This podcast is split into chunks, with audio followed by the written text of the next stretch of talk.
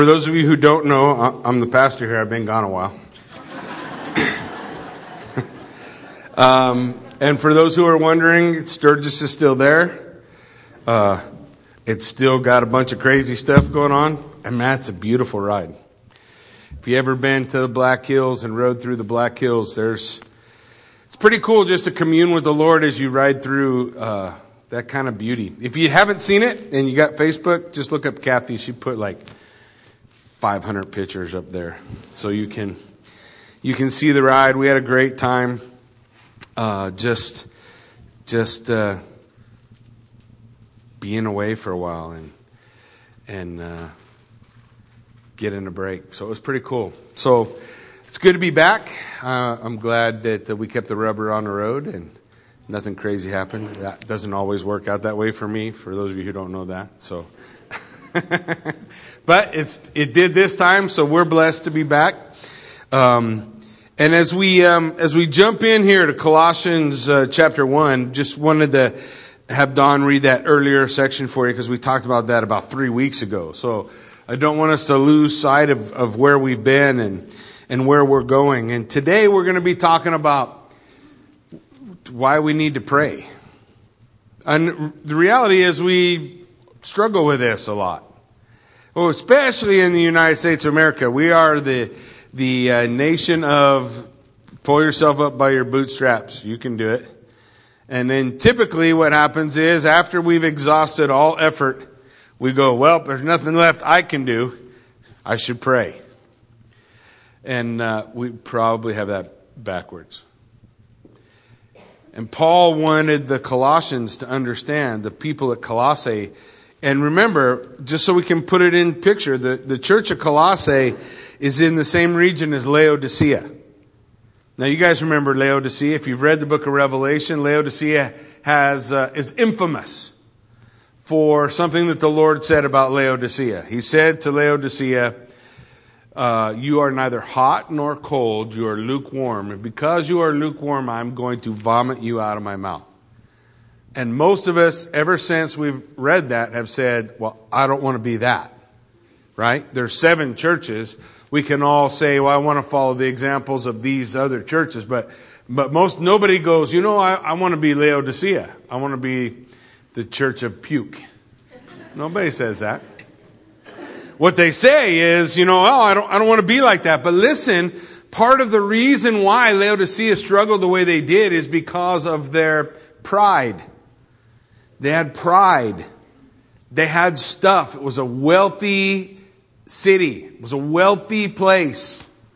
They didn't struggle like a lot of other places did, you know. They, they, they were, they were wealthy. They made a salve that was able to heal people's eyes. And so people were buying this from everywhere. And so it was a commerce center of this medicine to help people be able to see better. But Jesus would say to them, you need to buy some of that salve for yourself. Because you're not seeing this too clearly. So when we look at the letter to Colossae, you know, that letter would have been read in Laodicea. Colossae is right next door. Right? Just like Buhl, Filer, Castleford, we're all next door to each other. We know what's going on from one place to the other.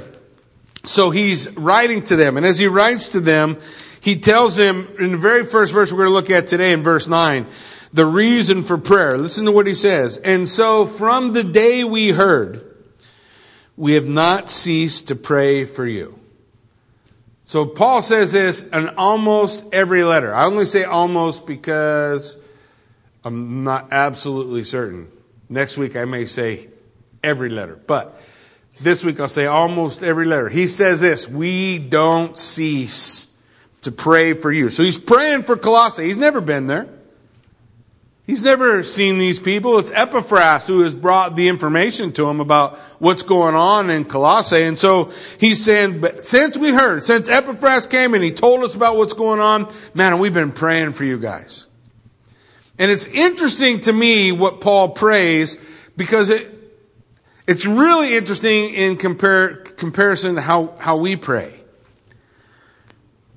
I don't find a, a, a prayer of Paul where Paul prays for healing. I don't find a place where, where there's a lot of things that, you know, Paul, we know, he would walk by people and his shadow would fall on them and they would get healed.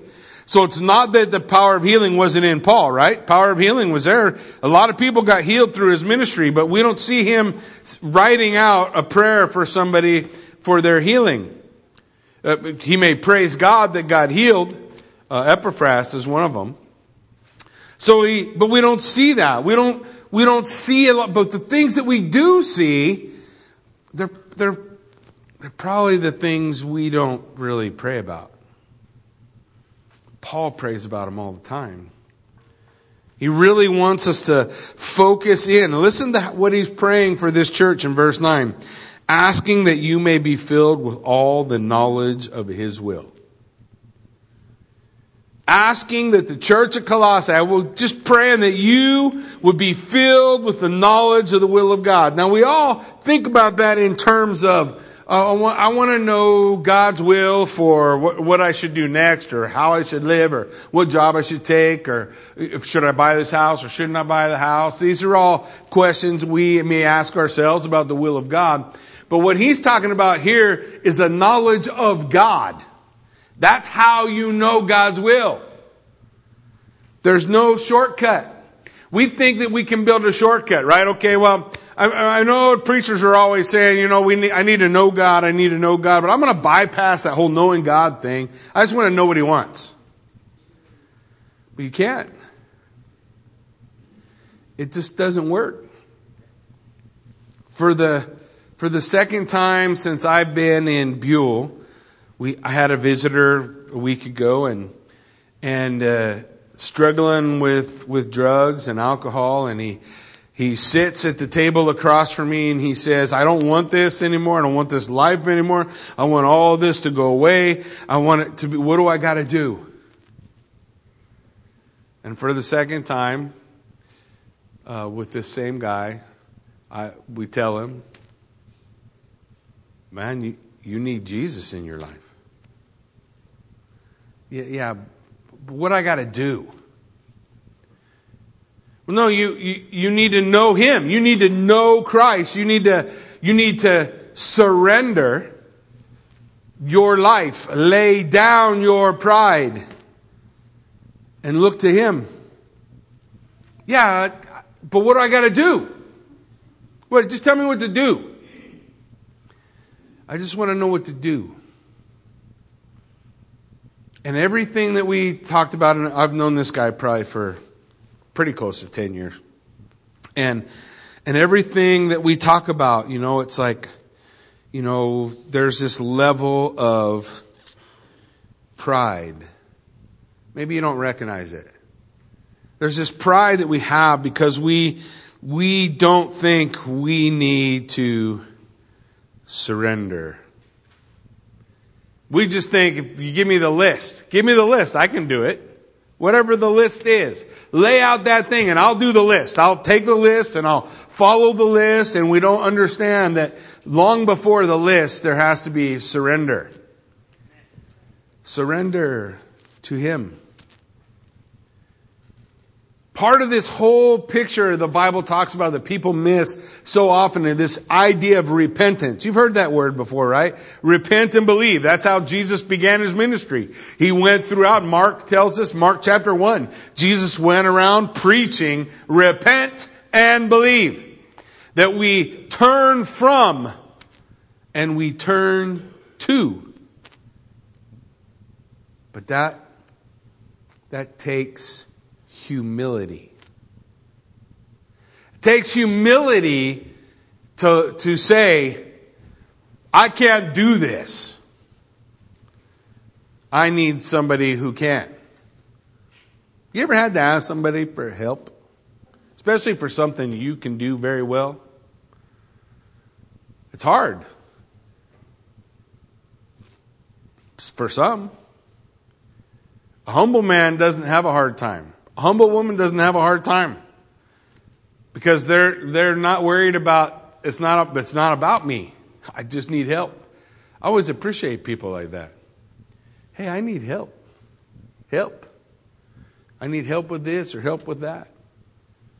It, it begins with a willingness to humble yourself in the sight of the Lord. What did he say he'd do? And he will lift you up. The things that we need to experience salvation is a willingness to humble ourselves, to lay down me. And it's the first thing Paul says he's praying for that you know God. Do you know Him? I'm not talking about do you know about Him? Do you know what t- dates and times? Do you know God? Do you know Him? How do I how do I find out about Him? How do I how do I learn about God? Well, He presented us two things: the Word of God and God the Word. That's how you know God. What do I mean? Well, the Word of God, the Bible's on our laps or in the back of the chair in front of you. That's the Word of God. That's, that's God's revelation to man about Himself. You want to know who God is, and you got to put yourself in and read about Him. The other thing that He gave us was His Son, God the Word. God the Word, the Son of God, declares to us who God is. He declares God to us. He, he takes the, the infinite picture of God. You guys know how big God is? The Bible says that God measures the universe with his hand. Now, you know how big the universe is? The universe is big. In case you didn't know. Let's just go with the earth. The earth is big. And the span of my hand doesn't even cover the pulpit. The span of God's hand is the universe. God's big. God is beyond our comprehension. You know how the Bible declares to us that God is beyond our comprehension? It says this God cannot be seen. Um, I can't perceive him. If God doesn't reveal himself to me, I would never find him. Coming to know the unknowable God, learning to see the invisible God. How do I do that? How do I accomplish those things? I'm not going to find him doing all the things I've been doing. I find him when I come to his word and when I consider his son, which I'll always also find in the word, right? Who is Jesus? What did he say? He's taking this God, this, this huge, infinite being, and he's presenting him to us in anthropocentric language. Now, how many of you guys want to look that up later when you get home? Anthropocentric, I'm trying to think of an easier way to say it, so I'm going to define it with more words. Anthropocentric means he takes this infinite, God and he brings it down into a language that you and I can understand. Now that language that you and I can understand causes us problems too, right? Because we understand the bigness of God and then he's simplifying it so that we can take the simpler ideas and run with it, but sometimes those simple ideas get in the way of the infinite God. You, are you following me? Sometimes we struggle with the things God tells us about himself. No? We all do. But we have to recognize that language has limitations, doesn't it? And when you take into consideration an infinite God so great, so big, so immense, and you bring that all down to 66 books written by 40 authors telling one story God's redemption of man, how God redeems man. That's the Bible yeah, there's going to be some things we go, we scratch our head on. So the Lord told Isaiah, Tell the people, I'm higher than they are. I'm bigger. I'm doing my best. This is Jackie paraphrase, Isaiah 55. You feel free to look it up. I'm doing my best to paraphrase but, but basically what God is saying, look, you, You don't think the same way I think. You don't see the same way I see. I see it all at once. I see all time as the eternal now. You see time through your experience.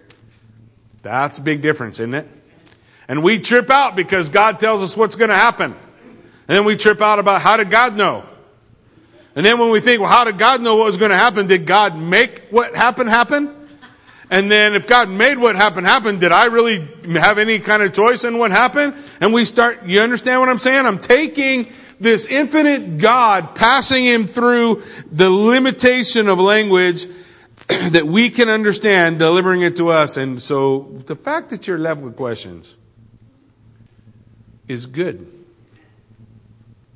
Because the next thing God says is, Know me. Find me.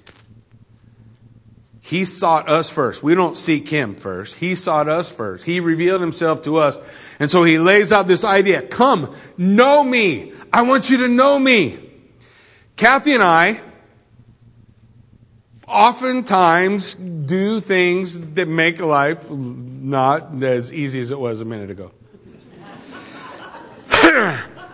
you guys may remember, I don't remember how long ago it was, I, I cried up here like a big baby when my lab died. Shadow died, got hit by a car, and I had to hold I had to hold her while while she was going to sleep. So that was a I was a drag, and I was pretty sure I think I'm just going to be done. But you know, sometimes you make your life more complicated. So we have some people we love who, who uh, um, granted us Shadow, had a puppy available again, so we took a puppy. So we have a little, I call it Shadow 2, Kathy calls it Raven.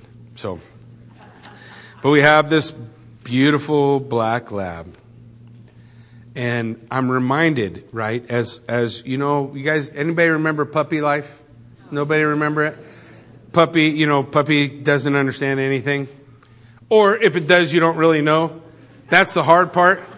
Because I think, uh, I think you know what I'm saying to you, but you just don't want to do it. Which reminds me of my children all over again. But listen, as, as we're doing the stuff, you know, doing all the puppy stuff again and, and uh, uh, teaching her her name and, and uh, all, all that stuff, it reminds me that what I want from this dog and what will eventually happen as the dog is trained is the dog will know me. And when that happens, there's magic that happens between the owner and the animal, right? There's this magic that happens because the dog knows me. It's been around me now. Now the dog knows me. And I think in a, in a microcosm, because that's such a simple explanation, but I think that's what it is like for God. You know, we're the puppy, not the other way around. And, and God wants us to know Him, right? To, to know God and His will. And how do I know God and His will? The same way that puppy's gonna know mine. It's going to spend time with me. There's going to be times of discipline. There's going to be times of celebration. There's going to be playing. There, all of that stuff is getting to know, right? This, listen, don't lose track. This is what Paul is praying for. That you know God. That you know the God of the universe that, that boggles our mind. That you would know the God that goes beyond our understanding. That you would know the God that's so big but cares about you enough to send his one and only Son so that we could know God more intimately. Right? To remove all things that would separate us from him because we find reconciliation through his Son. He says, I want you to know, I want you to know, be filled. Not just have a surface knowledge, right? Are you, you guys know the difference between being filled and not being filled? I've been on a diet for like a year and a half. or two months. Yeah. Yeah. I, and I just better get used to it or get used to being fat again, one or the other. But I know you guys heard that. Again? What's he say again for? He's still fat. But I know the difference. I have sat down at turkey dinner on Thanksgiving and I have filled my plate beyond the ability to eat it. And I only take three things. I don't take all that stuff you all make. I take turkey, taters, and stuffing. And if you count gravy, I take four things. And I get a gravy, and all of it's covered. And I don't care if it's touching. I don't do that. My food's touching. You bunch of weirdos. Mix that stuff up. I get all that food all that turkeys on there and the potatoes and it's all touching and mixed together. It's all got gravy on it. And I start shoveling. And I shovel at least five shovelfuls past when I'm full.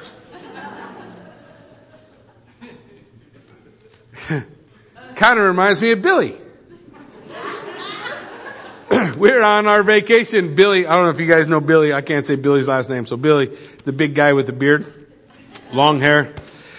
Billy, he's with us on vacation, and everybody who couldn't finish what they're eating, give it to Billy.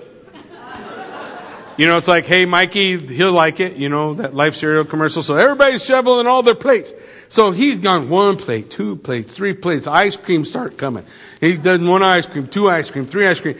When it's all over, he sits back and goes, Mary, I did it. That's being full. He's praying that you be filled like that with the knowledge of God. Now, just think for a moment. Is that how you think about how you know God? Like, I'm full. Because that was Paul's number one prayer request for the people of Colossae, the ones who became lukewarm. Man, be full of the knowledge of God.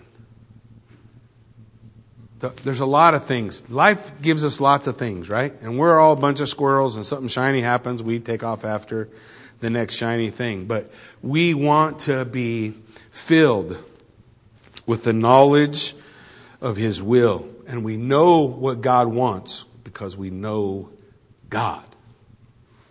We have to know him. We gotta be, we gotta be surrounded in it. And it's interesting because it's, it's, he's talking about being filled up. It's like being controlled by, right? I'm controlled by Thanksgiving dinner. After Thanksgiving dinner, I am under the control of turkey, stuffing, potatoes, and gravy. What's the next thing that happens? Thank you. So you've been controlled by it before too. So, what happens when I'm filled like that with the knowledge of God and of His will? I'm controlled by Him. Right? That's what he's talking about. He wants us to know that, to be filled with, to understand all that God's will is about. In Romans 128 it says this, and since they did not see fit to acknowledge God, they didn't want to know God, God gave them up to a debased mind to do what ought not be done. Romans chapter 1 says that God has revealed himself to every man, woman, and child on earth. It's not a question of, I don't know God exists. It's that you will not worship the God that you do know exists. And since they did not see fit to acknowledge or want to know God, then God gave them up. You ever watch the news? You ever look at our world? It's full of that. Absolutely full. Men and women full of pride. That's why we wonder why can't they see their their own inconsistencies? Why why why can't they see? Because they have denied the knowledge of God. The Bible says it's a fool who says in his heart, There's no God.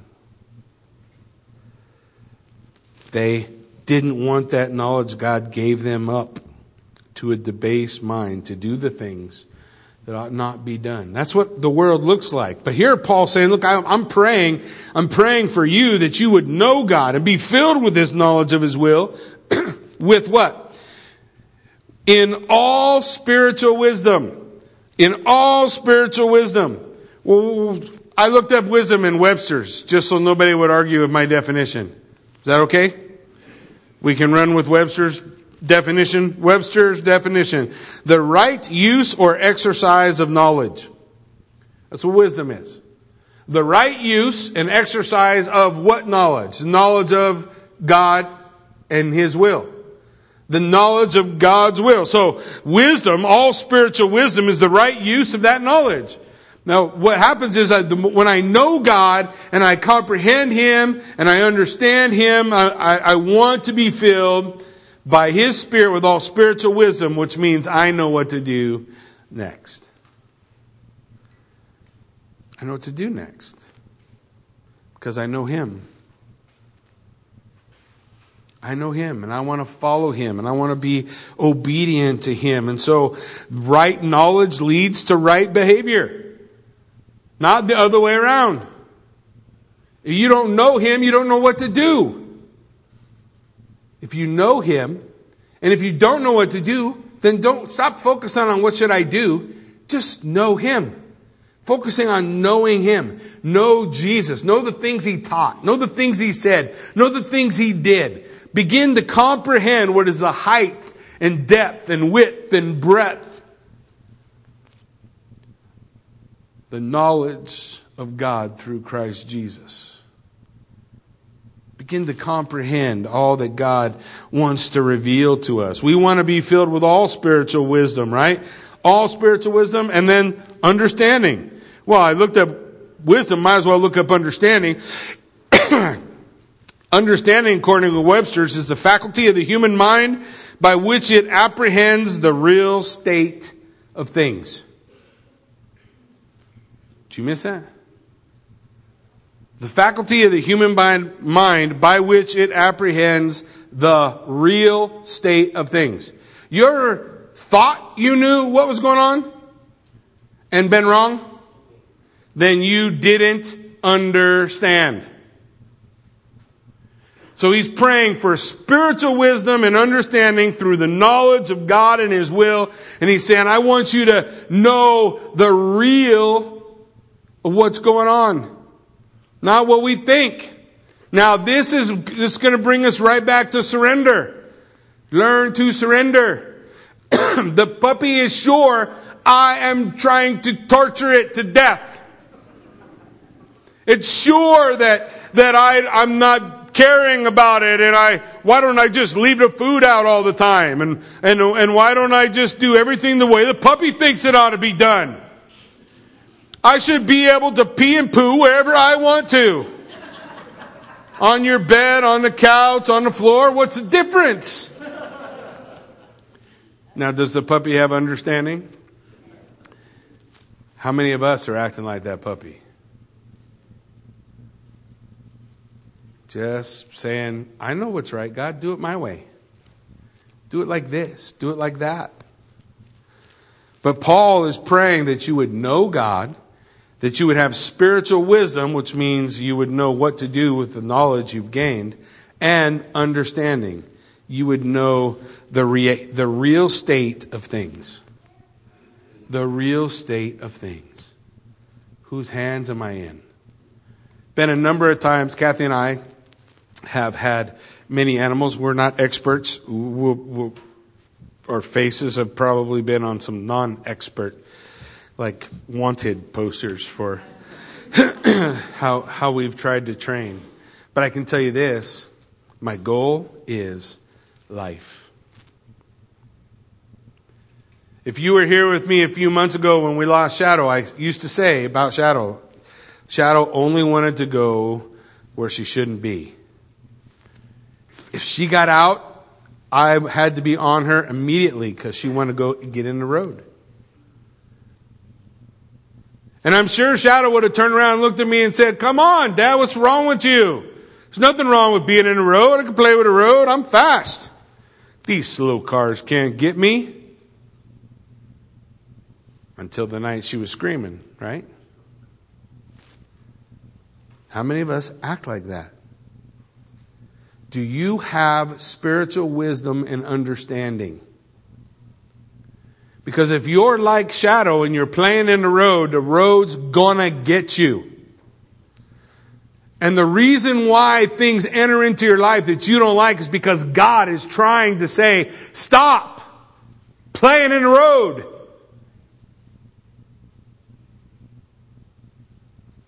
Right? So Paul said, Man, I, this is what I, I'm not praying for your healing. I'm not praying for your wealth and prosperity. I'm praying that you know God and His will. And when you know God and His will, I'm praying you know what to do about it. And I'm praying you understand the reality of things. Sin is not sin because God's a cosmic killjoy. Sin is sin because it pays wages. Do you know what they are?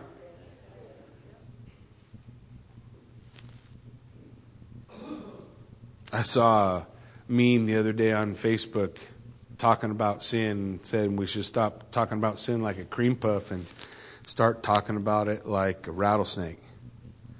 Got an old song by Bride. Uh, it's an old Christian band that none of you guys would like, but I liked them. and they had a song called Rattlesnakes in the Playground. And the whole point of the song was uh, if you had rattlesnakes in the playground and your kids are playing in the playground, what would you do? Or would you, would you be a little excited about getting them out of the playground? How come we don't feel that way about sin? Why, why, don't, why, don't, why don't it matter? We just want to play around with it. The church been quiet too long. We're so afraid of offending somebody. Better to offend somebody and them stop. No?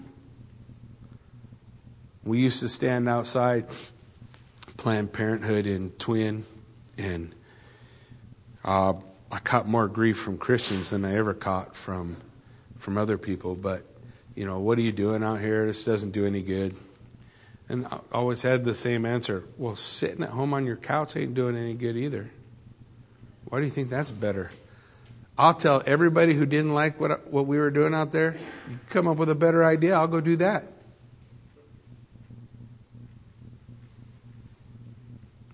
Well, you don't want to offend those those those girls going in there. You sure? Are you sure about that? Maybe you stood on the corner and you heard them say, "Oh no." Well, I know I'm killing my baby, but I just can't have a baby right now. Then you give up the excuse they don't know what they're doing. Sure, they do. Is it a rattlesnake or a cupcake? And is it, isn't it all? That you would be filled with a knowledge of God's will and then know what to do. I'm not telling you to do anything. I'm just telling you, know God.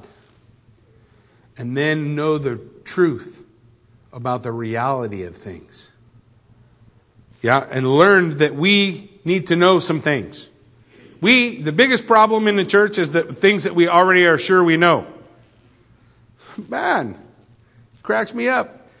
I've been studying the Bible a long, long, long time. And there are people who have been studying the Bible uh, way longer than me and I don't know hardly anything. So the arrogance when people tell me what they know, really? You know that? Are you sure you know that? Well, just because you can type it on Facebook doesn't make it true. Do you know God? Do you know God. This is how we ought to be praying for one another. Why? Look at verse 10. So as to walk in a manner worthy of the Lord. Why are we praying this? Why are we asking to know God and have spiritual wisdom and understanding? Why? So that you would walk worthy. Anybody want to walk worthy? Well, you know, walking worthy, it, don't, don't think of it in wrong ways. That word worthy means equal weight. Equal weight. In other words, practice what you. Oh, you guys have heard that one before. Practice what you preach. What you say with your mouth. Oh, I know God. and I have spiritual wisdom and understanding. Uh, good. Then walk worthy. Walk like Him. You walk like Jesus? You walk do you walk like him, walking worthy of the Lord, fully pleasing to him? Man, I wish I knew what God wants. Oh, he wants you to know him. He wants you to have spiritual wisdom and understanding so that you can walk worthy and be fully pleasing to him, bearing fruit in what's it say? Every good work. You'll bear fruit in every good work, every good thing that you do. Every good thing that you try. What, what, what, what, good things am I supposed to do? Remember I told you that the knowledge of God comes from His Word and, and from Jesus Christ. And when we, we look at His Word, Philippians 4 8, He says, finally, brethren, whatever things are true, whatever things are honorable, whatever things are just, whatever is pure, whatever is lovely, whatever is commendable, if there is any excellence, if there is anything worthy of praise, meditate, chew, hang out with, do these things. That's what we do. That's our meditation. That's what we hold to. Our actions reveal. Is the Holy Spirit controlling me? Is the Holy Spirit controlling me? Do I know God? Listen, that's not all he says. Fully pleasing to him, bearing fruit in every good work. And what's the next part? And increasing in what? The knowledge of God. You see it's a circle? The more you want to know God, the more we, we go to God's revelation to understand Him, the more we learn about what we ought to be doing, the more we learn about God. And it never stops. I remember I sat down at a kitchen table when I was 30 years old and I told Kathy, I am going to solve every mystery that exists in the Bible. I'm going to have all the answers. I went to Bible college, finished Bible college. I went back to Bible college a little while ago. Man, I have more questions, but I know God more today than I knew Him back then. Because the journey is the thing.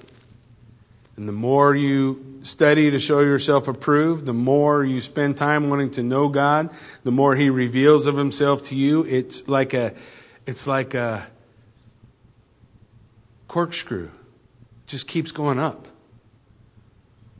It doesn't end because there's never a time when we arrive.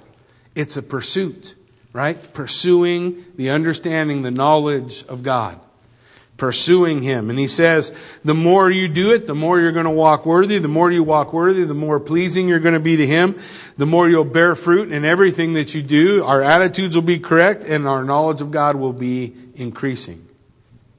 Continually increasing. Our constant aim is to know Him. In Hosea chapter 2 verse 20 it says, I will betroth you to me in faithfulness and you will know Yahweh. That's what God said to Hosea through Hosea the prophet. I will betroth you to me in faithfulness. I will be faithful to you and you will know me. That is the most significant need in every one of us. I don't care what you think it is, the most significant need in you is to be known. That's, that's the, the solution to loneliness. It's a solution to selfishness. It's a solution to all those things. I want to be known. I want somebody to know me. God says, I will betroth you to myself in faithfulness and you will know me.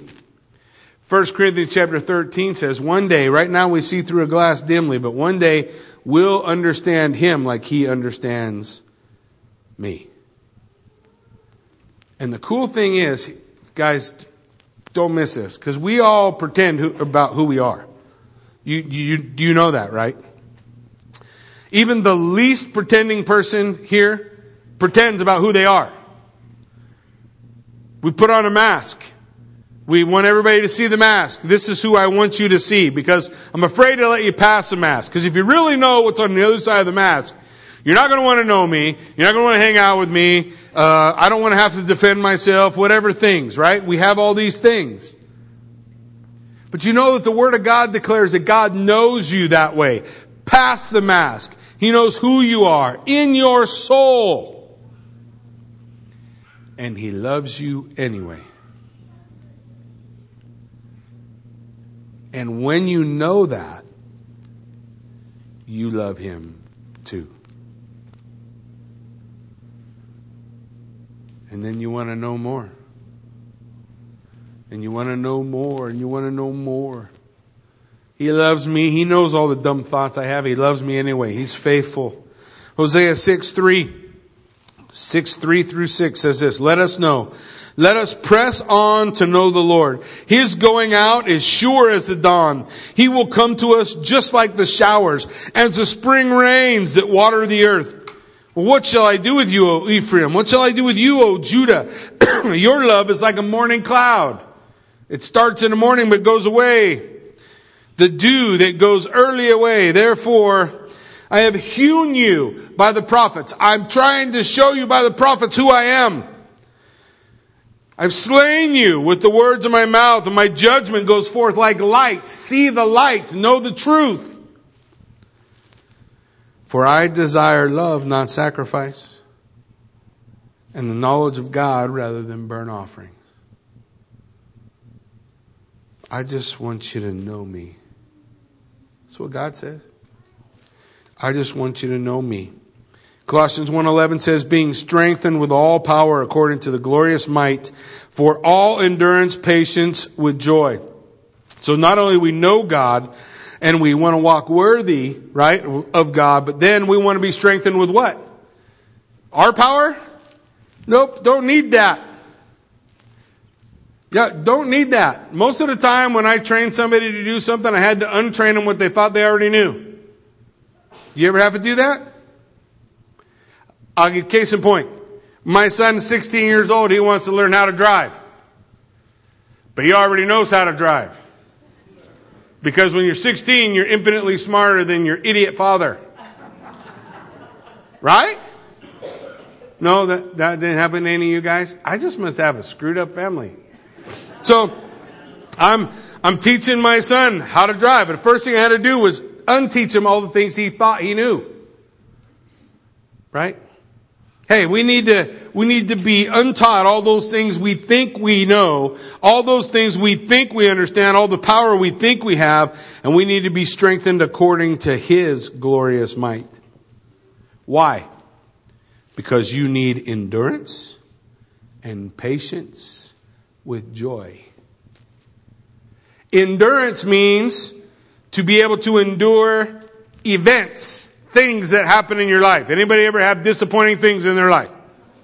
Okay, so we want to be able to endure the disappointments in life. That's what that word endurance means.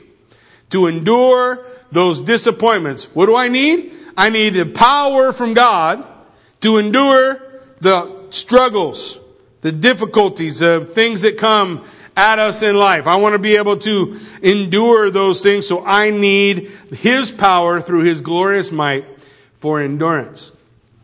Next, he says, and patience. Patience is people. That's how you'll understand the difference in the Bible. Endurance is things, patience is people. Anybody ever known somebody they needed a little bit of patience with? No? Man, I need patience. Sorry. I need patience. I need patience with people. I need to stop thinking that everybody's out to get me and maybe start thinking that slow down a little. Slow, slow the roll. Running too far. I want patience. Where is that going to come from me? I read a great book on the on how to get self help, and I just focus on me more. And if I focus on me more, I'll learn how to be patient with people. You could buy it at my yard sale for 10 cents.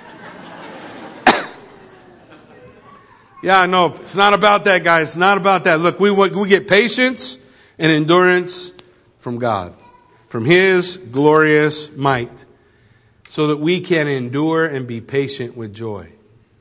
If you don't know how to do that, you need to listen to the whole series on Philippians we just did. Because that's how we endure all of these things through His power with endurance, patience, and joy. And then we need to be thankful. Listen, verse 12 giving thanks to the Father because He has qualified you to share in the inheritance of the saints in light. Are you thankful? I'm supposed to be thankful for what? My inheritance. I'm part of the family of God. That's what he means. My inheritance with him. For he has delivered us from the domain of darkness and transferred us to the kingdom of his beloved Son. He took me out of the dark and he put me in the light. Is that something worth being thankful for? Man, I'm, I'm thankful. I'm thankful for my inheritance. I'm thankful for my deliverance. And then in verse 14, for in whom we have redemption, the forgiveness of sin. I'm thankful for my inheritance. I'm thankful for my deliverance. And I'm thankful for my redemption. Because not only did he take me out of darkness, he put me in the light. Not only did he take me out of the place where I was lost, but he redeemed me. And he didn't just redeem me. What did he do? Forgave my sin. Man, that's a lot to be thankful for. Think about Paul's prayer. Pray that you know God, that you have spiritual wisdom and understanding, so that you can walk worthy. You can walk of equal weight of your knowledge of who God is and what He's done so that I can be strengthened with His power through His glory, so that I can do the things that God is calling me to do, that I can have endurance, that I can have patience, that I can have joy. And finally, I want to be thankful for my inheritance, for my deliverance, for my redemption. That's what Paul said mattered in prayer. Maybe in our prayer closet, we ought to think about that this week. Amen? Why don't you stand with me? Let's pray. Father God, we thank you for this time we can spend studying your word, God. We want to know you. We want to know who you are, what you value. God, so that we can understand you, so that we can recognize the things that you're doing and and what you're calling us to, Lord. God, I just pray that we would be filled all the knowledge of God and His will, that we would know you. Because that's the answer. we can walk around in our pride and say, I don't need to know. I'm good. Just know that's that's just pride. Life's got a way of wringing pride out. But if a man or a woman will humble himself before the Lord, God, I need to know you. My life is sideways. And I know you're the answer. I, I, may not know what to do yet, but I need to know you. Man, don't you know that God in heaven is waiting for those words? Because He wants to reveal Himself to you. He wants you to know this is how He's chosen to reveal Himself through His Word, through His Son. When you come to His Son, He empowers you with the Spirit so you can do the things you need to do. All that stuff, it all begins with a surrender. God, I just pray by your Spirit you move in this place today. Because there are men and women here right now who are sure that they don't need any of this. So, God, I pray for them that they would be filled with a desire to know you that you peel back the veil over their eyes, that you grant unto them repentance. You do whatever you got to do, God, that they might see you, that they might know you. I remember, Lord, when Kathy and I didn't have any kids, people used to try to tell us, man, when you have a baby, there's just something about the love in you that, man, you didn't realize you could have that. And I was just sure I knew what they were talking about until I had our first baby. And then I go, oh, I didn't know at all. Right now, there are people that are sure they know what this whole relationship with Christ is all about. God, I pray that they would taste and see that they don't really know at all. But that you would do a work, for you're far better at it than we are. And God, make us, friends and family, sensitive to know what to say about the rattlesnakes in the playground. Fill us, God, with the knowledge of you that we would do right by you, that you be glorified and magnified. So we lift this time to you and give you praise in Jesus' name. Amen. Worship, I just want to let you know there'll be people up front. They're here to pray with you. If you're getting going through something, you need prayer, whatever questions, they're available here to pray with you. God bless you guys. Go in peace.